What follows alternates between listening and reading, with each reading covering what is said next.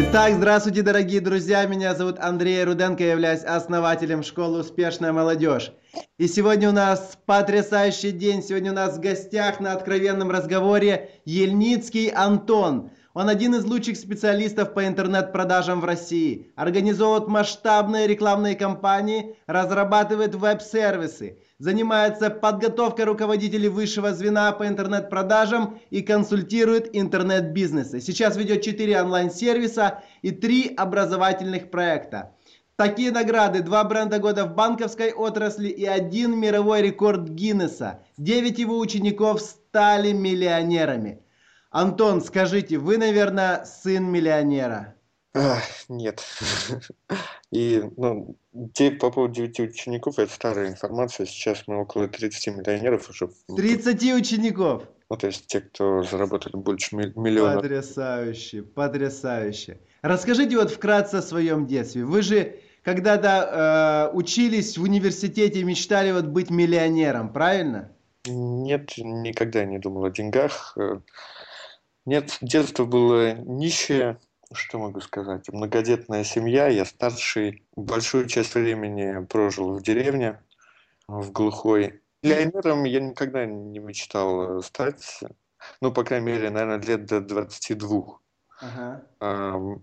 Мне достаточно было, я мечтал стать э, техническим директором в какой-нибудь э, крупной компании, и этим довольствоваться.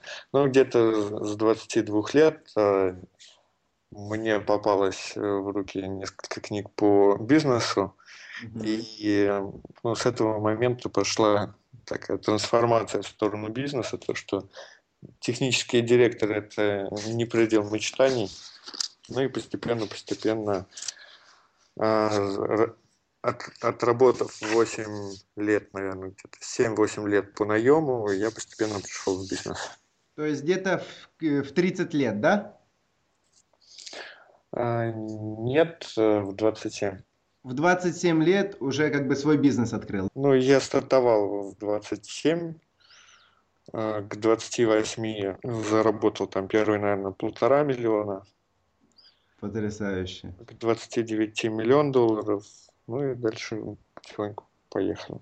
Вот сейчас э, есть такие молодые люди, которые в 27 лет, они просто тупят или только выходят из, из-под, из-под родительского крыла, да, как говорится, и идут вот на первую работу, например, на листовке, да? Вот какая вот у тебя была первая работа? Э, первая работа, она была не совсем, наверное, официальная.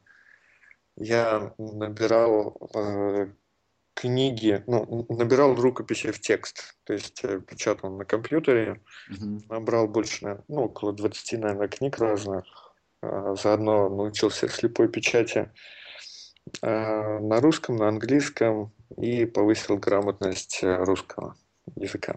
Угу. А вот э, как все-таки удалось вырваться? Кто вот первый учитель и как ты с ним познакомился? Откуда о нем услышал вообще? Ну, вырваться откуда? Э, вырваться вот из этой обычной рутинной работы просто по наему? Ну, бизнес, на самом, в бизнесе тоже хватает обычной рутинной работы. Ага.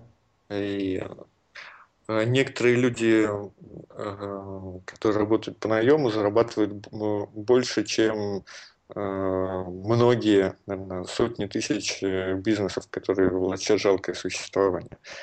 Наверное, но если говорить о первых каких-то больших результатах, то это а, таким учителем был Андрей Пробелум.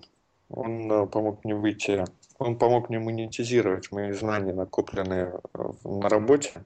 Угу. То есть я работал а, я очень много поработал в интернет-сфере. Я работал в интернет-провайдере, в интернет-магазине, в веб-студии и в агентстве интернет-рекламы. Соответственно, было очень много опыта. Каким образом этот э, опыт монетизировать, помог мне Андрей. Я участвовал в его программе «Коучинг на миллион», э, стал там самым быстрым и результативным участником, зафиналил его первым. Моя тема была интернет-продажи, то есть я обучал бизнеса интернет-продажам. А, дальше я продолжил а, ну, заниматься интернет-продажами, плюс а, стали совместно с Андреем вести коучинг на миллион. потом появилась программа коучинг на миллион долларов, ну и потом постепенно все это обросло еще различными онлайн-сервисами. Сейчас у меня есть два сервиса по вирусному маркетингу. Один э, э сервис э, по систематизации обучения, то есть э, онлайн-система, позволяющая выстраивать обучающие процессы, контролировать результаты, вести статистики. И э, четвертый – это платежная система, сервис приема платежей. Потрясающе. Столько всего технического. А вот э, расскажи вкратце распорядок твоего дня. Как вот себя организовываешь, чтобы вот эти все направления, они как бы имели жизнь и жили вообще. Они один делаешь, другой рухнул, третий вообще непонятно куда делся. Ну, пока мне тут на самом деле нечем похвастаться. Есть э, много людей, которые это умеют делать гораздо лучше. Э, я чаще всего работаю все свободное время, э, оно прерывается просто по необходимости, там, решение каких-то куда-то по бытовым делам съездить, встретиться с друзьями, с семьей, куда-нибудь на отдых съездить. То есть об, работа это идет как общим фоном, есть, как, наверное, вся основная жизнь, которую, в которой просто встроены другие дела. Вот весь распорядок. Но я постепенно планирую ну, систематизировать деятельность, сделать ее более ритмичной. Особенно с учетом того, что проектов много, 7 ну, проектов, и нужно между ними переключать внимание. А, это непросто. Угу. Ну, я смотрю, ты такой человек скромный. Я знаю, ты много также путешествуешь. Это верно? Ну, не так, чтобы прям очень много. А, есть э, фанатики путешествий, которые там по 10-20 путешествий в год. У меня где-то, наверное, 3, максимум 4 поездки за год бывает. Супер. А вот где больше всего понравилось? На каких-то островах, может, или наоборот, на севере? Э, крайнее путешествие это было Канадские острова. О!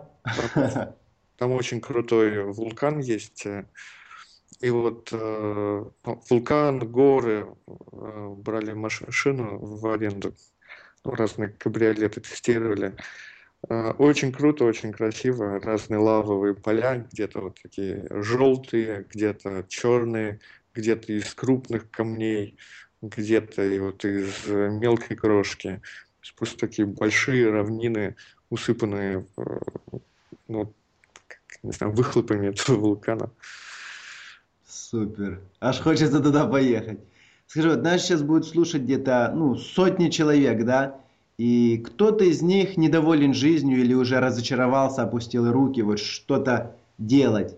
Вот что ты посоветуешь этому человеку, вот, который вот, хочет найти работу, как ему выбрать, в какой сфере выбрать работу, как потом не опустить руки и все-таки добиться вот того результата, даже который есть сейчас вот у тебя, серьезный результат?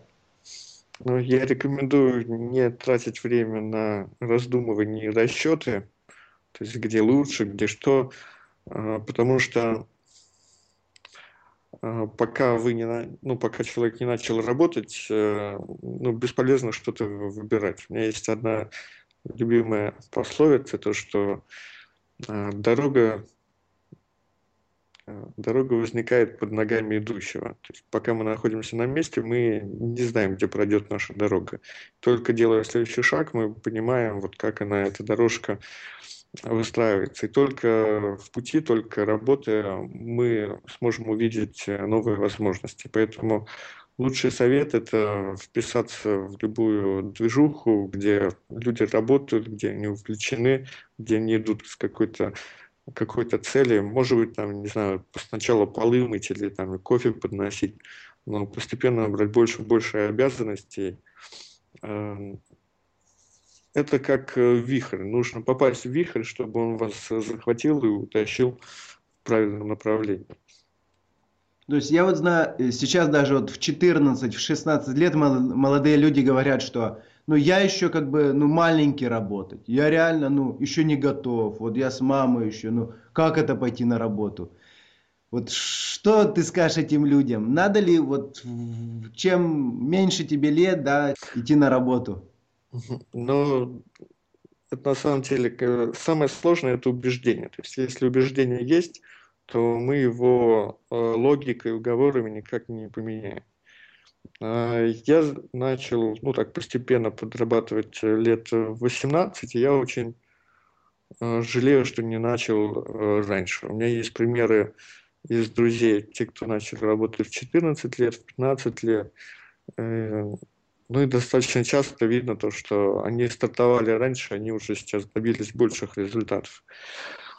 Вот. Поэтому, э, когда уже человек начнет, он поймет то, что эх, надо было начинать раньше. Но пока у него есть убеждение, что еще рано, рано, рано, это может продлиться и до 40 лет. Тут э, так просто не сделать, не поменяешь уговором. Должно случиться какое-то потрясение, какая-то необходимость, чтобы человека сдвинуть из, с этой мертвой точки. Угу ну и замечание, либо человек сам себе создаст такую точку, либо жизнь его поставит раком, и ему уже придется э, под пинком это делать. Да, так в большинстве случаев и бывает, к сожалению. И вот такой вопрос заключительный. Вот если бы перенести тебя сейчас в машине времени на 10 лет назад, вот тому Антону, которому сейчас 14 или 16 лет, как бы ты его наставлял сейчас, как учитель? Что бы ты ему сказал в первую очередь? Ну, 10 лет назад мне все-таки было 20. Ой, 20, ну, допустим, 15, там, сколько лет назад? Вот именно когда в том возрасте, когда тебе было 12, 14 лет, 16, такой еще молодой, незрелый. Ну, срочно идти работать. Срочно идти работать. А, возможно, даже в, учеб... в ущерб учебе. Супер. Спасибо большое, Антон, за интервью. С нами был Ельницкий Антон. Спасибо вам за прекрасное интервью. Я желаю вам лично продвижения. С Богом. Спасибо. До свидания.